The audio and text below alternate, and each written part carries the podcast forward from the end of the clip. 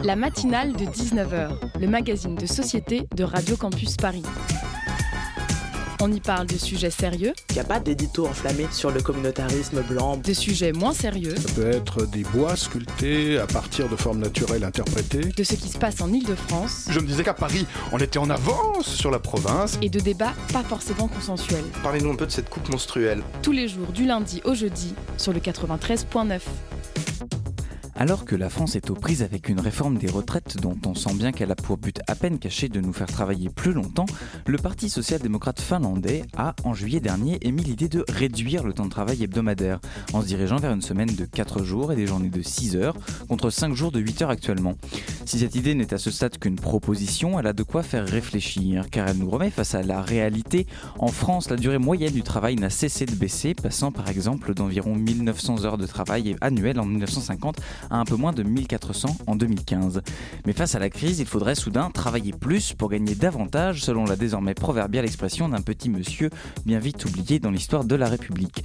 Et ce qui vaut pour la semaine de travail s'étend désormais à la vie entière, puisque les réformes du même petit monsieur, comme celle qui est en débat aujourd'hui, s'entêtent à, ramer contre le courant de l'histoire qui voudrait qu'enfin les travailleurs voient la couleur du repos et, osons le mot, du loisir. Car c'est bien de cela qu'il s'agit, du loisir, cette activité qui consiste à dédier son corps et son âme à autre chose qu'à la production de richesses, puis à la consommation de ces mêmes richesses, à consacrer son temps au sport, à la culture, à écouter la radio, à réfléchir, à ne rien faire. Réduire le temps de travail, c'est non seulement préserver la santé des travailleurs, encore si souvent mise à mal par des conditions parfois à peine tolérables, mais c'est aussi et surtout emprunter collectivement la voie d'une vie plus riche, plus riche de sens, d'ouverture aux autres, aux choses non consommables, aux doutes et au temps long. C'est s'extraire de la morosité ambiante, permettre à chacun de consacrer du temps aux associations de sa commune, à la chose public s'il en a envie, c'est créer les conditions d'un lien social renouvelé où l'on ne se côtoierait plus uniquement au supermarché comme consommateur, mais dans les rues et sur les places comme concitoyen. Il serait donc grand temps désormais de chasser les happiness managers de nos entreprises et leurs conseils sur le bien-être au travail pour enfin penser au vrai bonheur après le travail. Vous écoutez Radio Campus Paris.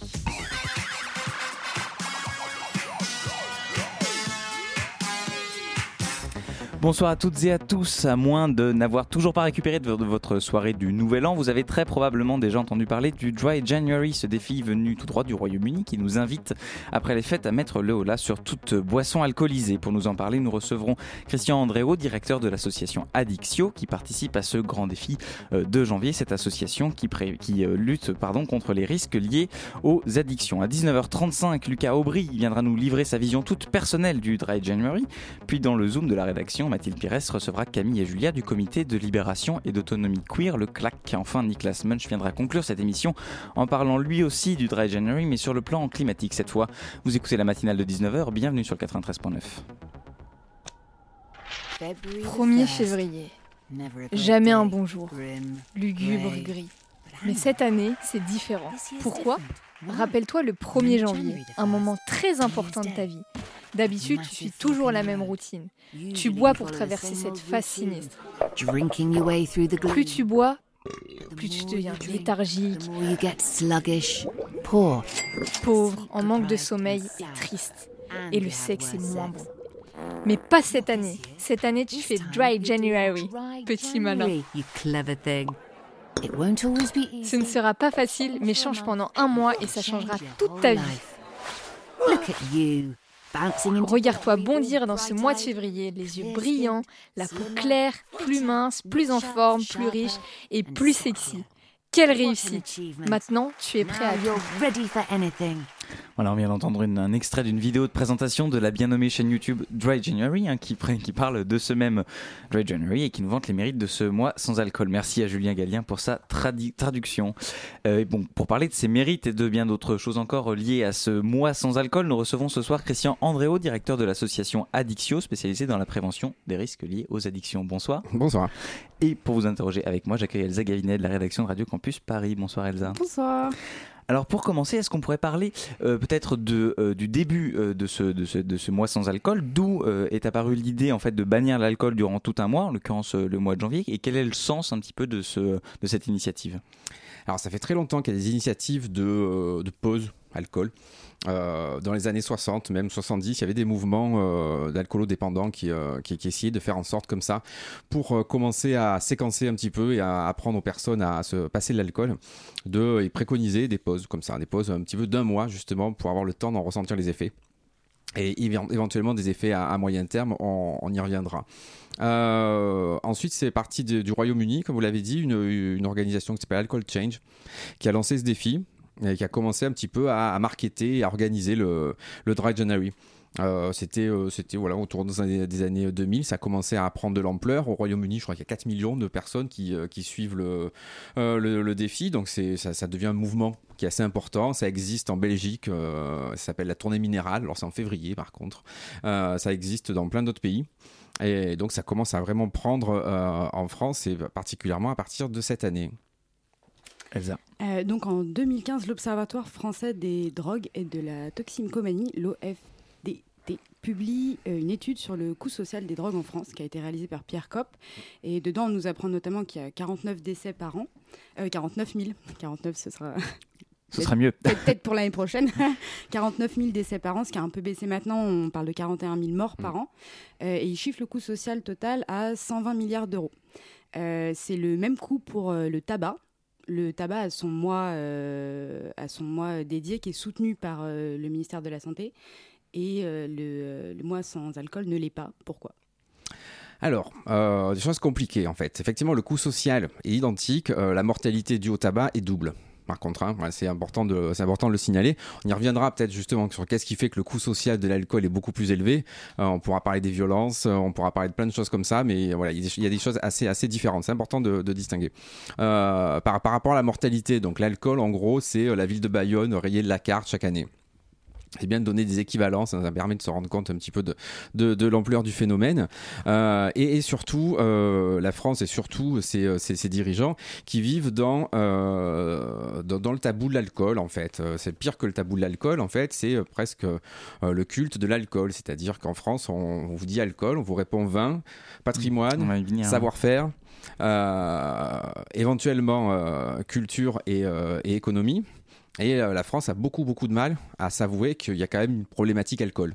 En fait. Alors on va, on va venir au cas de la France et précisément au cas du vin puisque euh, euh, ça suscite pas mal de, de, remous. Mais euh, pour revenir à la notion plus large de, de, ce, de cette initiative d'arrêter l'alcool au mois de janvier, est-ce que le mois de janvier a un impact particulier? Est-ce que c'est lié aux bonnes résolutions, aux excès des fêtes? Pourquoi cette initiative se concentre sur le mois de janvier plutôt qu'un autre? Vous avez dit qu'en Belgique c'était au mois de février. En février, il y a un mouvement de Sober October qui est sur plutôt vers les États-Unis, Canada, je pense. l'idée de janvier c'était effectivement sortir des fêtes de fin d'année, euh, où généralement euh, bah, les, fêtes ont été bien arrosées. C'était aussi euh, une idée de starter en fait. Je commence l'année avec une bonne résolution. je commence l'année un petit peu avec une purge en fait, hein. vraiment une pause là-dessus par rapport à des excès de table. Voilà, c'est un petit peu cette, euh, cette idée-là. Alors, vous avez parlé euh, donc de, l'initiation, enfin du début de, ce, de cette initiative qui a, eu lieu en, Angleterre, alors notamment en 2013 avec Alcohol Change UK, qui est l'organisme, l'entité, l'association qui a lancé ce Dry January. quand est-ce que ce mouvement est arrivé en France? Parce que là, c'est la première année qu'il y avait peut-être une initiative qui finalement n'a pas été soutenue, et on y reviendra par le ministère de la Santé, mais ça fait plusieurs années qu'on en entend parler aussi de manière un peu formel, euh, via les réseaux sociaux Quand est-ce que euh, on a vraiment commencé à sentir qu'il euh, il y avait des gens qui suivaient ça aussi en France? Ça a commencé vraiment l'année dernière. Un petit peu il y a deux ans, l'année dernière, on s'est rendu compte qu'il y avait pas mal d'éditoriales qui sortaient en presse sur, sur l'initiative. On avait commencé à discuter avec, avec l'organisation anglaise qui nous disait que sur leur application, il y avait 4000 Français qui étaient inscrits sur l'application Dictionary UK. Euh, justement, et qui suivait le, message. Et donc, on a commencé à en, discuter avec les autorités de santé pour pouvoir avoir euh, une initiative, alors un petit peu dupliquée sur le mois sans tabac. Alors, à la distinction que le mois sans tabac, l'objectif, c'est de faire une pause, montrer qu'on s'arrête et pas, et pas recommencer. Voilà. Ce qui n'est pas pareil que le Dry January. Euh, voilà, ce qui permet de faire le point sur sa conso, mais après, euh, on peut continuer. Enfin, on peut continuer. Euh, l'idée, en tout cas, c'est pas l'abstinence totale ou la prohibition, comme, euh, on peut l'entendre. en, tout cas, ça, on commençait justement à discuter sur ce modèle-là, avec notamment la Direction générale de la santé et l'Agence de santé publique, Santé publique France. Elsa? Effectivement, pour le mois sans tabac, c'est pareil, ça vient à l'origine d'une initiative anglaise Comment ça se fait qu'on récupère toutes les bonnes idées des Anglais et euh, quel est le lien entre nos peuples et euh, Alors il n'y a pas que des bonnes idées euh, chez les Anglais en termes de santé, parce qu'en fait peut-être que s'ils mettent des campagnes innovantes, c'est qu'ils ont une santé publique absolument déplorable.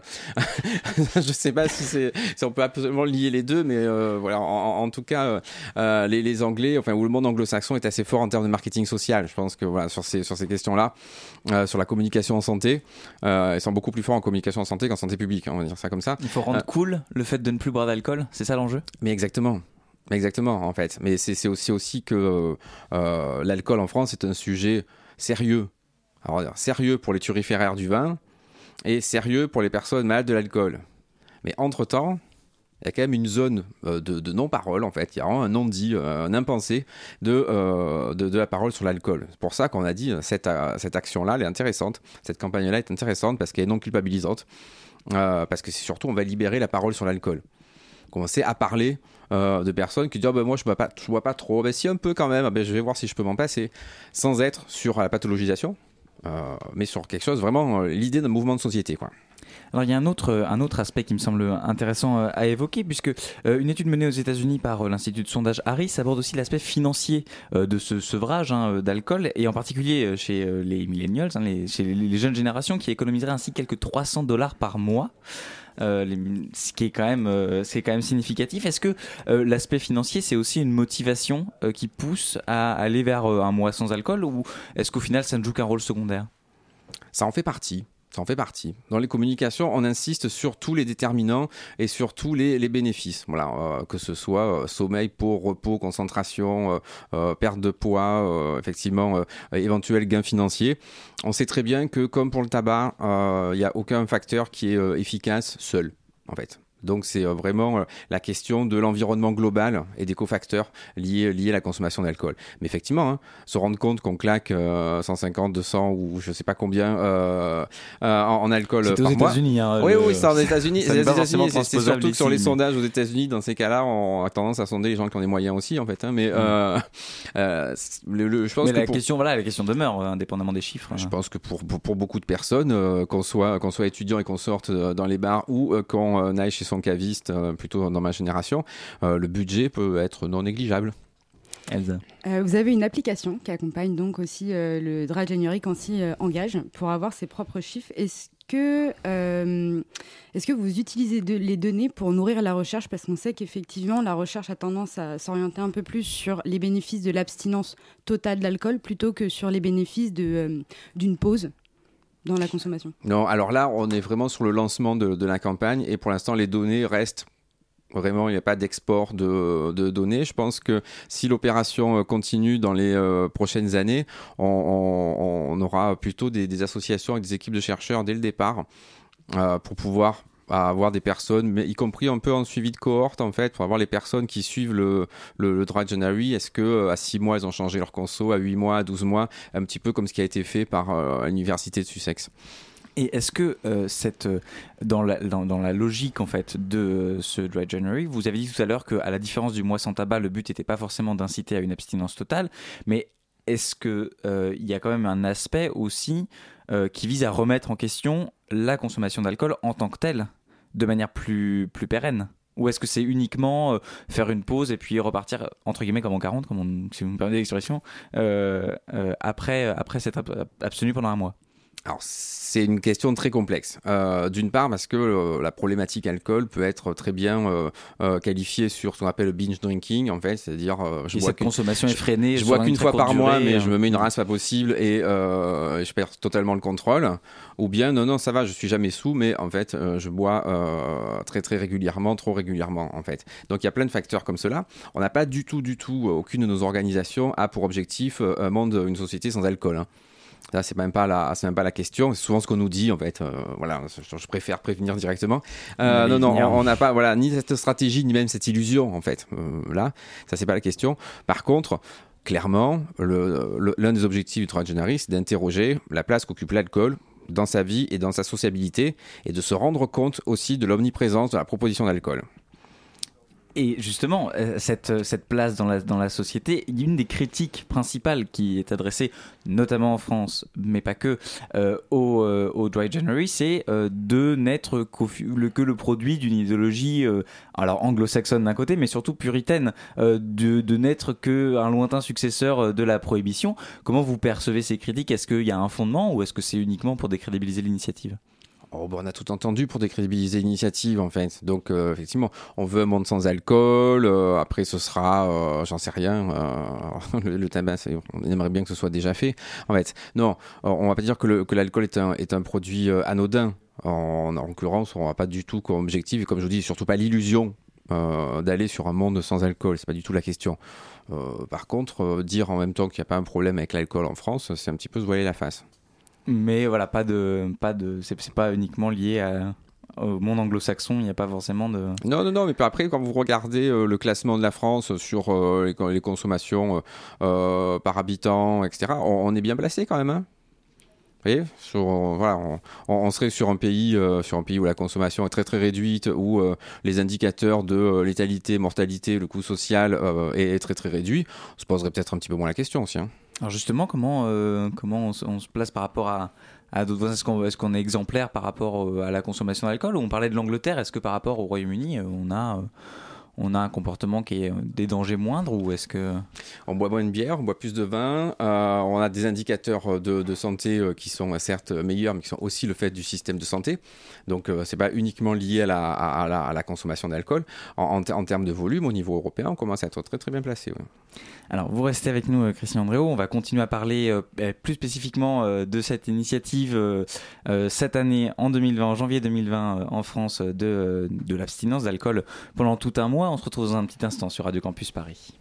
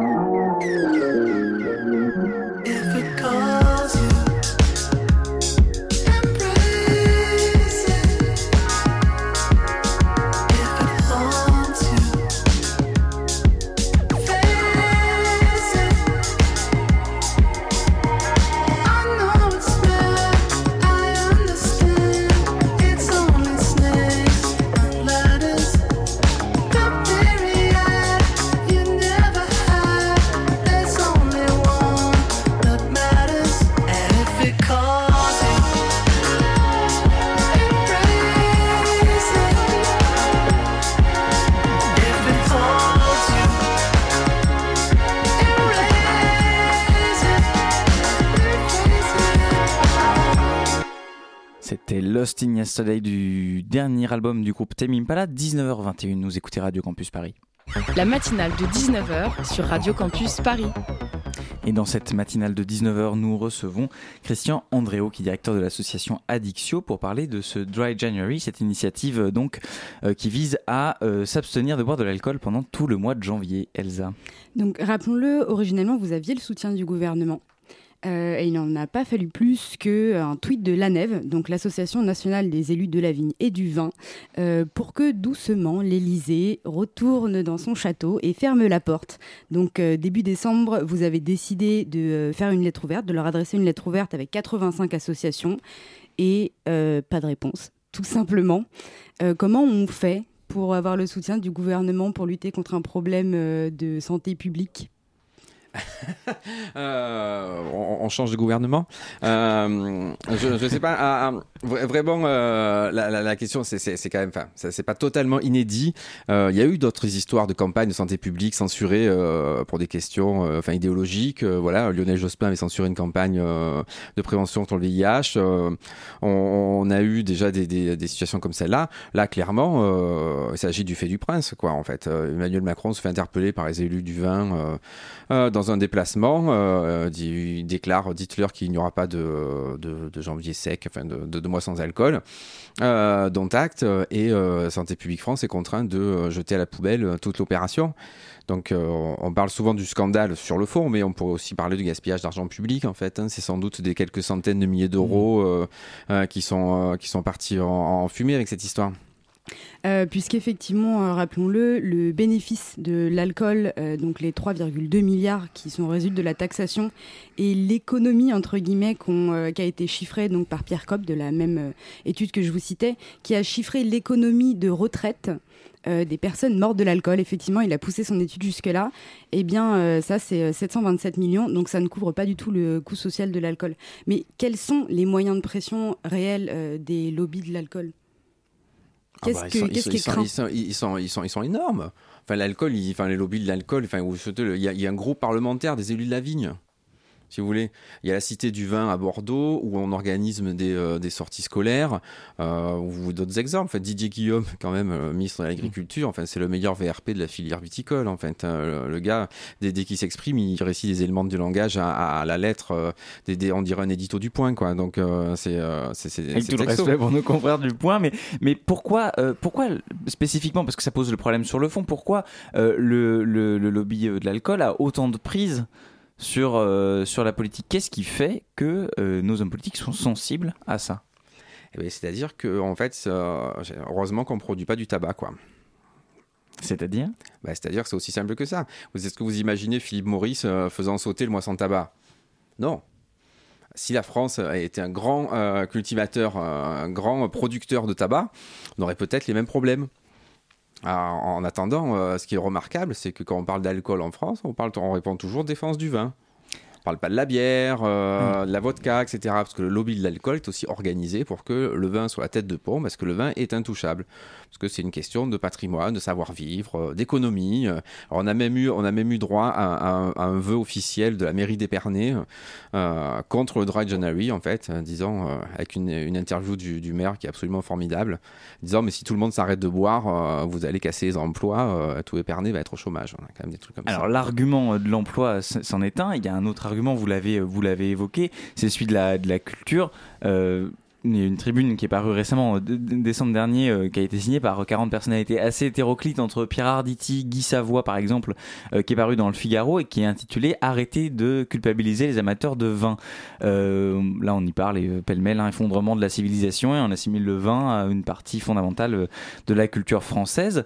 Est-ce que la, pourquoi la France a-t-elle un, un lien avec le vin? Pourquoi des, on, peut difficilement soupçonner euh, des gens comme Pierre Arditi d'être euh, peut-être, à moins que Pierre Arditi ait des intérêts euh, dans le vin, mais pourquoi des personnalités qui ne sont pas issues du monde de la politique prennent la défense du vin, de la, de, de la viticulture avec une, une ferveur qui est quand même, qui est quand même assez, assez remarquable? euh, franchement, regardez les dernières fois où Pierre Arditi a pris la parole publiquement, à chaque fois, c'est quand même un monument de la gêne dans tout ce qu'il faut pas faire. Hein, je veux dire, c'est pas parce que le mec en fait il a été socialiste 5 minutes que en fait il faut dire quoi que ce soit, c'est vraiment catastrophique quoi. Je veux dire, bon, attends, c'est un épiphénomène et puis regardez bien les, rôles en fait qui prend au-delà du cas, au-delà les, rôles récurrents.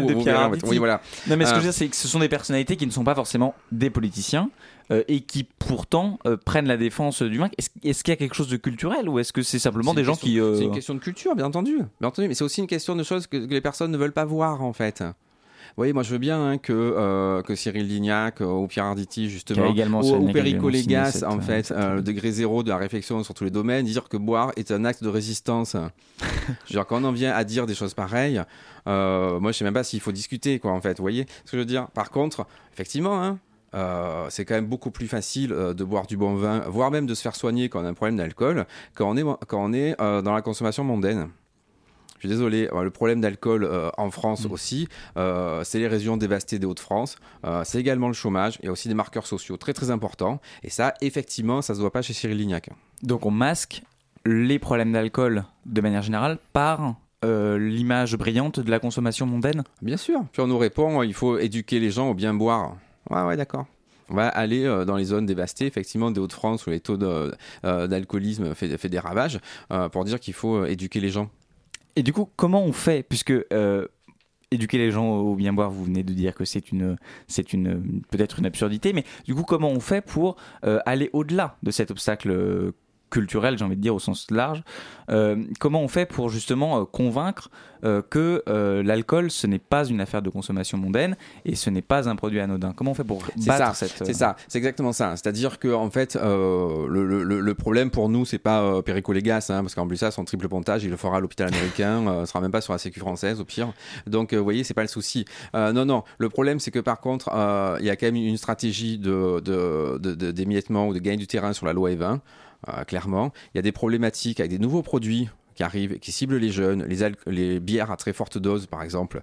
Euh, c'est une vraie problématique, on trouve partout en supermarché. C'est des choses qui s'arrêtent en fait. On a quand même une bière qui, euh, qui est à 13 degrés, je crois, ou 11 ou je sais plus quoi. vous voyez, on n'est même plus à la 8-6 en fait, quand on voit des, des gars dans la rue en fait. On est sur des produits beaucoup plus élevés, en vente libre. Directement, on sait aussi que d'alcool aux mineurs n'est pas respectée ou très très mal. Donc c'est dans des problèmes comme cela. Je veux dire, euh, moi, je, enfin, le, le, vin, euh, je ne pas jusqu'à dire que c'est le cahier de mes soucis, mais en tout cas, euh, c'est forcément pas non plus euh, l'alpha et l'oméga de la problématique de, avec l'alcool en France. du coup, justement, quel est l'engouement que vous connaissez autour du Dry January? Est-ce que vous avez des chiffres? Est-ce que ça, y a plus de, enfin, les, les, plus jeunes sont plus intéressés par le Dry January, veulent plus tendre à le faire ou alors pour l'instant, ça part très fort, c'est intéressant parce que c'est quand même la première année où on lance un dispositif comme celui-là. Et puis en plus, ça, on l'a lancé euh, sans moyens et euh, en gros en un mois. Hein. franchement, on a eu euh, allez, la dernière semaine de novembre et le mois de décembre pour, pour s'organiser, développer les, comptes et ouvrir les différentes pages sur les réseaux sociaux. voir avec les, nos, nos, collègues anglais pour les autorisations à déclinaison des campagnes. on, a, on a environ 7, 7000 personnes inscrites sur le, sur le site ce qui est assez énorme en fait. Les, Anglais étaient à 4000 quand ils ont lancé l'opération. Euh, donc c'est plutôt, plutôt pas mal parce que généralement les personnes ne s'inscrivent pas forcément pour recevoir les mails quotidiens. Alors que là c'est plutôt ce qu'ils nous demandent en fait, la motivation. Euh, euh, les comptes et les réseaux sociaux se portent plutôt très très bien. Donc on est sur une communauté virtuelle à extrapolable à 50 000 personnes environ. Donc c'est à la fois beaucoup, à la fois pas beaucoup. Par contre, ce qu'on voit aussi en suivant les hashtags sur les reprises presse, il y a beaucoup, beaucoup de personnes qui se lancent euh, dans, dans, dans, le défi. Et ça, ça c'est vraiment intéressant. Enfin, ça, la couverture média est impressionnante. Euh, vous avez effectivement dit que euh, vous avez été très peu soutenu pour lancer la campagne. Vous avez néanmoins eu des sujets aux journaux de 20 heures sur France 2. C'est paradoxal quand même de ne pas être soutenu par le gouvernement, mais d'avoir des sujets faits par la, la télé publique, est-ce que c'est des initiatives de, de personnes ou euh, est-ce que c'est juste un double discours pour euh, faire sans faire? Alors, d'une part, nos organisations euh, sont, quand même rodées à la communication aussi, donc ça, on, sait faire, d'une part. Et, d'autre part, je pense que ce qui s'est passé avec cette opération pourra être appris dans, dans, les écoles en termes de modélisation de l'effet stressant. Hein. Parce que là, on est vraiment, c'est merveilleux. C'est l'effet stressant particulièrement pour vraiment remercier Emmanuel Macron pour la censure de la campagne initiale. En fait, ça nous a donné un Kickstarter pour, pour, pour, lancer, pour lancer la nouvelle qui a été assez, assez phénoménal. On n'aurait peut-être pas eu autant d'impulsion si ça s'était pas passé de cette façon-là. Elsa. Alors, ce sera ma dernière question. Euh, on voit les, euh, les initiatives de mois d'abstinence se multiplier. Vous avez travaillé chez Eight. Est-ce que vous, pendant très longtemps, est-ce qu'on pourrait envisager un mois sans sexe euh, pour lutter contre les IST et les mauvais choix amoureux? euh, Figurez-vous qu'on y, on y, avait, on y avait pensé dans nos élucubrations, euh, on, y avait pensé il y a très très longtemps de ça. J'ai tout un euh, tas d'idées, hein, si vous voulez. c'est ça, hein. c'est ça, alors, on y avait pensé par, parfois tard le soir en brainstormant, mais on n'y avait jamais vraiment cru, à vrai dire. Bon, bah, ce sera le mot de la fin. Je pense qu'on peut, on peut, euh, conclure là-dessus. Et euh, on rappelle quand même de manière un peu plus sérieuse que, évidemment, l'alcool, c'est, euh, bien autre chose, bien plus grave que, le sexe. Bien sûr, évidemment, l'alcool avec modération. on l'a pas dit pendant 20 minutes que l'alcool est à consommer avec modération, mais je pense que, nos auditeurs l'auront compris. Merci beaucoup, Christian Andréo, d'être passé au micro de la matinale de 19h. Je rappelle que vous êtes le directeur de l'association de prévention des risques liés aux addictions Addictio. Merci et belle soirée à vous. Merci. Et merci à Elsa Gavina d'avoir conduit cette interview. Vous écoutez la matinale de 19h sur Radio Campus Paris. On se retrouve dans un petit instant, juste après ça.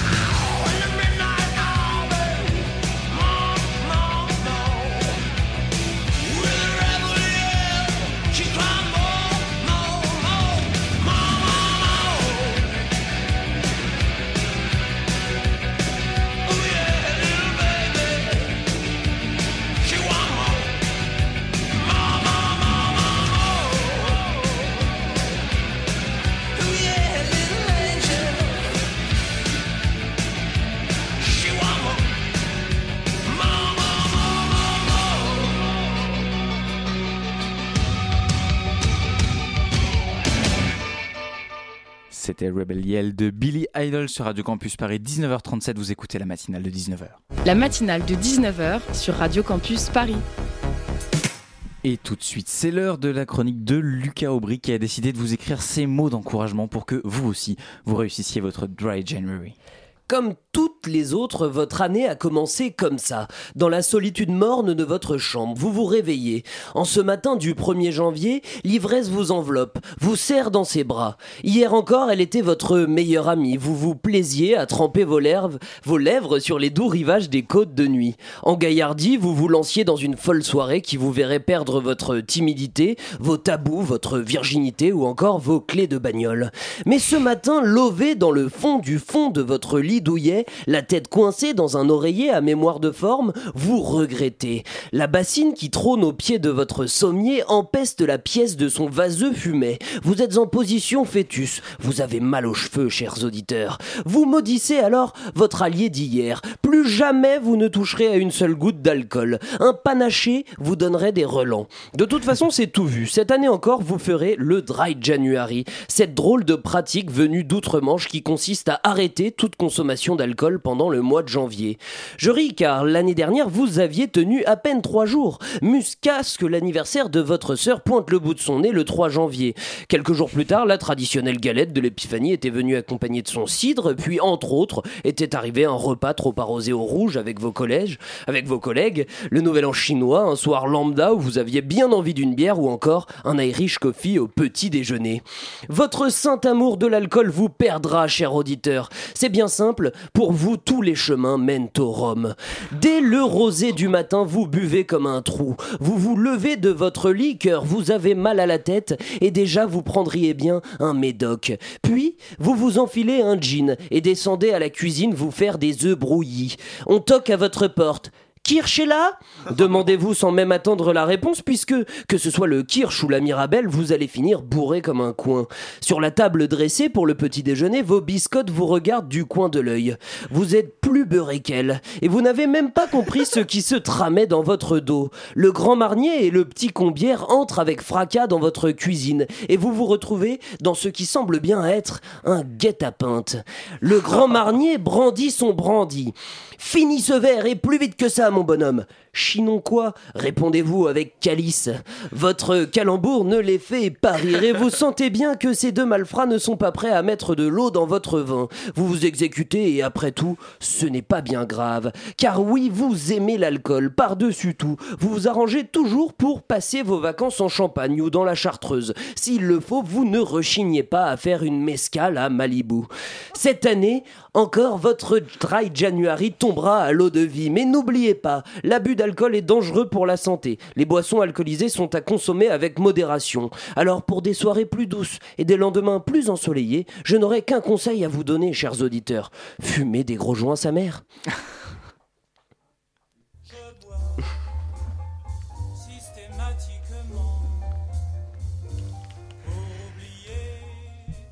Vous aurez reconnu Boris Vian et Lucas Aubry, bien sûr. Bravo pour euh, ces jeux de mots. Vous maniez la langue française comme personne. Et la bouteille aussi. Mais ça, c'est une, ça, c'est une autre, c'est une autre, c'est une autre le mardi. Oh, pas que, si seulement. Merci beaucoup Lucas Aubry pour cette chronique. Il est 19h41, vous écoutez la matinale de 19h et c'est l'heure du Zoom. Euh, nous proposons euh, une programmation qui se veut euh, décloisonnante. On a toujours un escape game, on a un jeu de plateau, de stratégie. Plusieurs euh, groupes de musique. Il y a aussi du fantastique. Avec euh, des artistes euh, internationaux. Un lieu d'échange, de rencontre avec de la réflexion. participative et interdisciplinaire. Voilà, et il y aura plein d'autres euh, surprises. Le Zoom, dans la matinale de 19h. Et ce soir, le Zoom, c'est vous Mathilde Pires, bonsoir. Bonsoir. Alors ce soir, nous accueillons en studio euh, Camille et Julia du collectif CLAC, le comité de libération et d'autonomie queer. Bonsoir. Alors vous venez vous parler, euh, vous venez nous parler ce soir de deux événements qui se tiendront la semaine prochaine à Paris. Le Claque ton accord au Garage Mu et euh, le vendredi 17 janvier et le Claque ton club le samedi 18 janvier. Alors ce week-end festif est organisé en soutien aux femmes de chambre de l'hôtel Ibis euh, Clichy-Batignolles à Paris qui réclament de meilleures conditions de travail et la fin de la sous-traitance.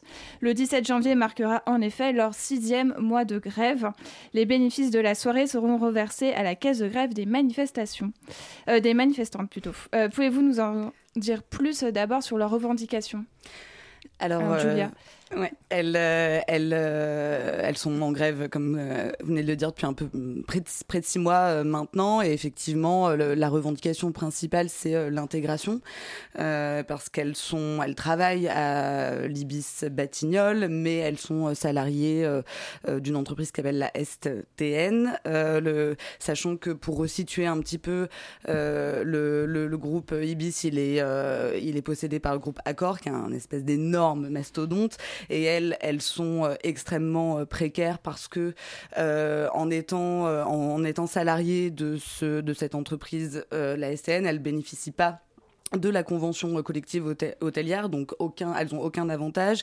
Euh, leur, euh, elles sont, elles ont un travail qui est extrêmement pénible. Il y a beaucoup beaucoup de femmes qui euh, qui finissent avec des handicaps. Euh, elles ont très mal au dos, ont très mal aux mains. il y a des produits chimiques, il y a les cadences effrénées qui sont évidemment extrêmement fatigantes. Donc elles demandent l'intégration pour des meilleures conditions de travail et pour en fait avoir tout simplement ce qu'on appelle des droits sociaux mais c'est vrai que c'est une denrée qui se fait euh, de plus en plus euh, rare, euh, en tout cas qui, va être encore plus rare si on, suit la politique gouvernementale. donc elle demande l'intégration, elle demande aussi de ralentir les cadences. Euh, parce qu'on n'a pas forcément envie d'avoir le dos cassé à 40 ans. Oui, parce qu'actuellement, elles sont payées euh, à l'heure, c'est ça, et non à la chambre. Oui, exactement. Et les heures supplémentaires sont tout simplement pas payées. Donc, euh, c'est un problème. Et est-ce que vous pourriez expliquer brièvement pourquoi l'hôtel Ibis, enfin le groupe Accor, refuse de salarier ces femmes alors que quand on regarde les, les chiffres, leur chiffre d'affaires et tout, ils auraient les moyens de le faire? Ah mais parce qu'on est dans une logique où on veut, euh, on atomise complètement euh, le, corps social. On veut absolument pas qu'il y ait justement en fait un endroit de pression euh, pour, enfin un rapport de force qui pourrait être en faveur des, salariés. On est, si on sous-traite, si on externalise, c'est, on, on, on, éclate, on atomise.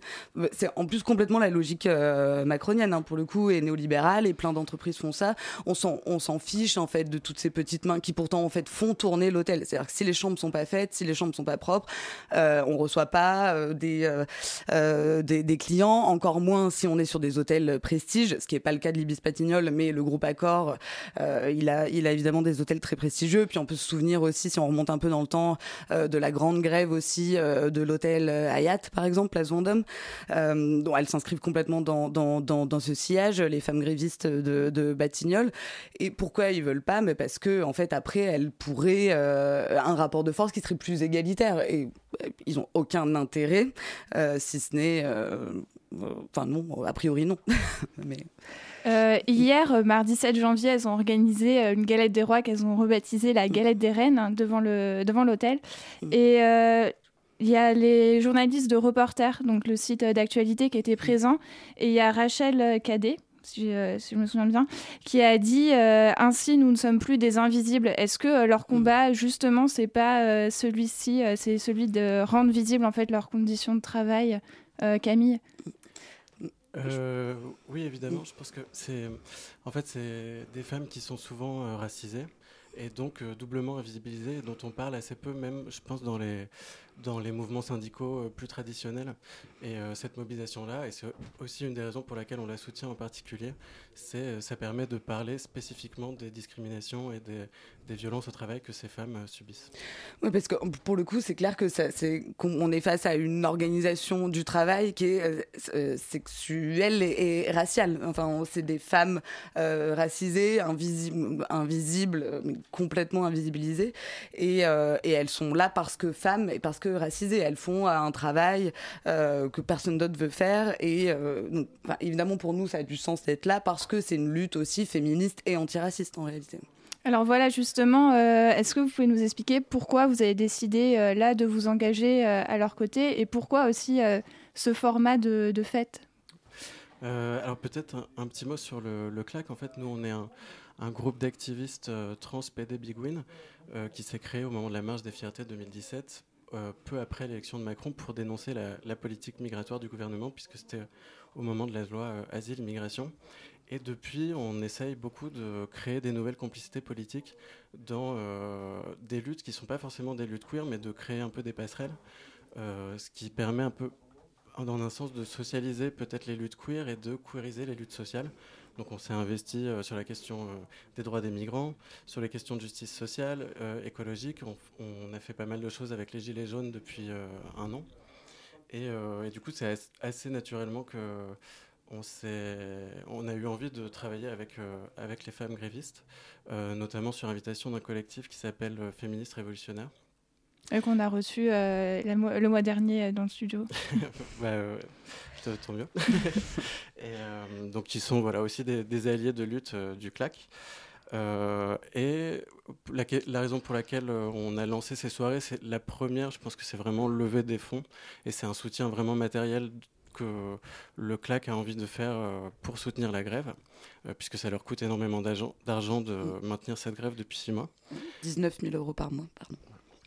Exactement. Et euh, après, il y a peut-être en effet une dimension un peu plus symbolique, parce qu'on les queers, donc peut-être plutôt à gauche, voire à l'extrême gauche de l'échiquier politique, reprochent beaucoup au mouvement LGBT mainstream de ne pas être assez investi sur la question des, luttes sociales.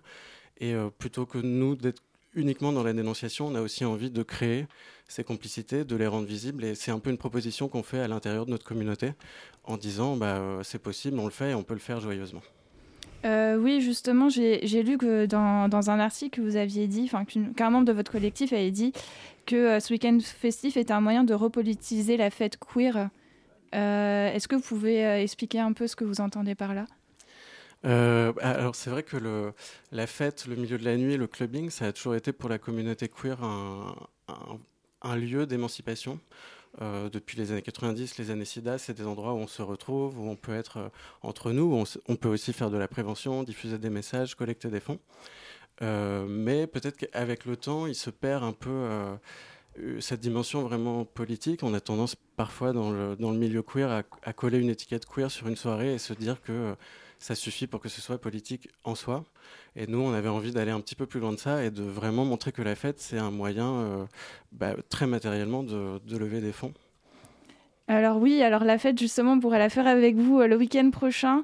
Euh, Camille et Julia, merci d'être euh, venus ce soir pour nous présenter du coup ce week-end festif rapidement. Donc il y aura une soirée samedi prochain, le Claque ton accord au Garage Mu dans le 18e arrondissement.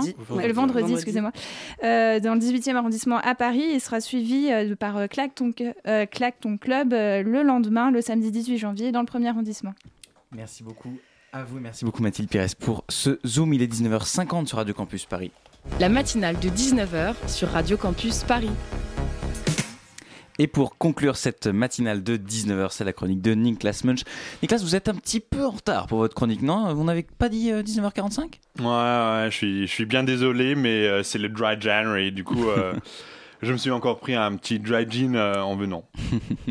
non, non, non, non, les gars, je rigole quand même. Enfin. Ne me regardez pas comme ça. Alors, euh, peut-être que j'ai une, j'ai une, euh, bah, j'ai une gueule dry euh, à cause d'une heure de vie libre. pour venir ici. Donc ça c'est la seule chose. Alors, commençons, j'ai traversé tout Paris aujourd'hui pour vous parler justement de ce dry January, le janvier sec, où on se prive de boire de l'alcool, comme on a entendu tout à l'heure. Mais puisqu'il y a aussi un Movember où on se rase plus la moustache. Euh, mais euh, je crois qu'il n'y a pas de barbe sur votre visage, Nicolas. Euh, oui, merci Hugo de me ramener à la réalité. Très gentil, vraiment très gentil. Alors je reprends. comme il y a aussi un Movember et je ne sais pas quel jour encore pour faire n'importe quoi, j'ai décidé de ne pas en participer. Voilà. Mais on s'en fiche un peu de ce que vous faites dans votre temps libre, Nicolas. oui, exactement, Hugo. c'est pas faux. mais je vais vous parler aujourd'hui de notre Dry January, voire Dry Année, comme les, comme, comme les Américains euh, diraient. Alors, quelque chose que j'aime beaucoup plus, que, que j'estime beaucoup plus important que moi qui décide de plus faire l'apéro, c'est. Euh, alors, en fait, pour, euh, pour vous dire euh, un, petit, euh, un petit fun fact qui n'est pas vraiment fun. Alors, selon Météo France, le 25. Le 25 juillet 2019 a été la journée la plus chaude enregistrée en France avec une température moyenne sur le pays de 29,4 degrés. Et ce n'est peut-être pas qu'une exception. Euh, non, je ne, je ne crois pas, euh, non. Alors l'année 2017 a déjà été la deuxième année la plus chaude, enfin la plus sèche depuis 1959, euh, et en 2018, on a enregistré à Besançon la seconde année plus chaude depuis 1885. Et ça à Besançon. Donc je vous rappelle que c'est à seulement à quelques bah, centaines de kilomètres de l'Allemagne, qui est vraiment connue pour sa froideur. Donc voilà. Mais euh, même là, le pays a subi, alors le pays, l'Allemagne, a subi une chaleur de presque 40 degrés en juin. D'ailleurs, on a, on a eu un nouveau record en France avec 46 degrés. Bref, la température moyenne ne cesse d'augmenter. Hein. Mais là, on ne parle que d'Europe, là. Euh, tout à fait, Hugo. Mais euh, tu te souviens pourquoi on a parlé du Brésil l'an dernier? Neymar? Bon. Euh, pas faux, mais euh, ce n'est pas euh, de ce que je veux te parler. Alors, je parle de l'Amazonie, où étaient dévastés 12 millions d'hectares par des feux de forêt. En plus, on oublie souvent qu'en Afrique aussi, ça a brûlé, et récemment, on en parle tous maintenant, en Australie, une superficie aussi grande que la Belgique vient de se transformer dans, une, dans un énorme champ de cendres. Quand il fait chaud, ça, ça a des conséquences pour tout le monde, les animaux, les forêts et aussi l'homme. Alors, euh, on sait tous très bien que la chaleur entraîne, euh, entraîne la sécheresse. Et alors, c'est pour ça que je vous parle. Alors, c'est le, le, Dry January. Euh, mais du coup, la, la, sécheresse, ça coûte très cher. Et pourtant, le monde qui se tourne souvent autour de l'argent ne fait pas assez d'efforts. Alors, Hugo, quand je te demande à quel point je suis beau aujourd'hui, tu me diras quoi? Et voilà. Euh, j'ai les mots, j'ai les mots sur j'ai les mêmes mots sur l'incapacité des gouvernements d'agir en Europe ou ailleurs que toi tu as sur ma beauté aujourd'hui. merci pour cette magnifique conclusion, Nicolas Munch. Merci d'être passé dans cette matinale. Ainsi termine cette matinale de 19h. Avant de se quitter, remercions nos invités du soir ainsi que toute l'équipe de cette émission, sans qui nos micros resteraient bien tristes. Merci à Jules Benveniste à la programmation de cette émission, à Antonin Simard derrière la vitre à la réalisation ce soir. Merci aussi à Elsa Gavinet à l'interview, Lucas Aubry et Niklas Munch pour leur chronique. Dans une poignée de secondes, c'est Cherche la petite bête, un format court de Radio Campus Paris. Puis à 20h et comme chaque mercredi, vous avez rendez-vous avec Extérieur Nuit, l'émission de cinéma de Radio Campus Paris. Restez à l'écoute, chers auditeurs. La matinale revient demain, même lieu, même heure. Elle vous sera présentée par Simon Marie. On y parlera entre autres de mode éco-responsable en ce début de solde. Belle soirée sur Radio Campus Paris.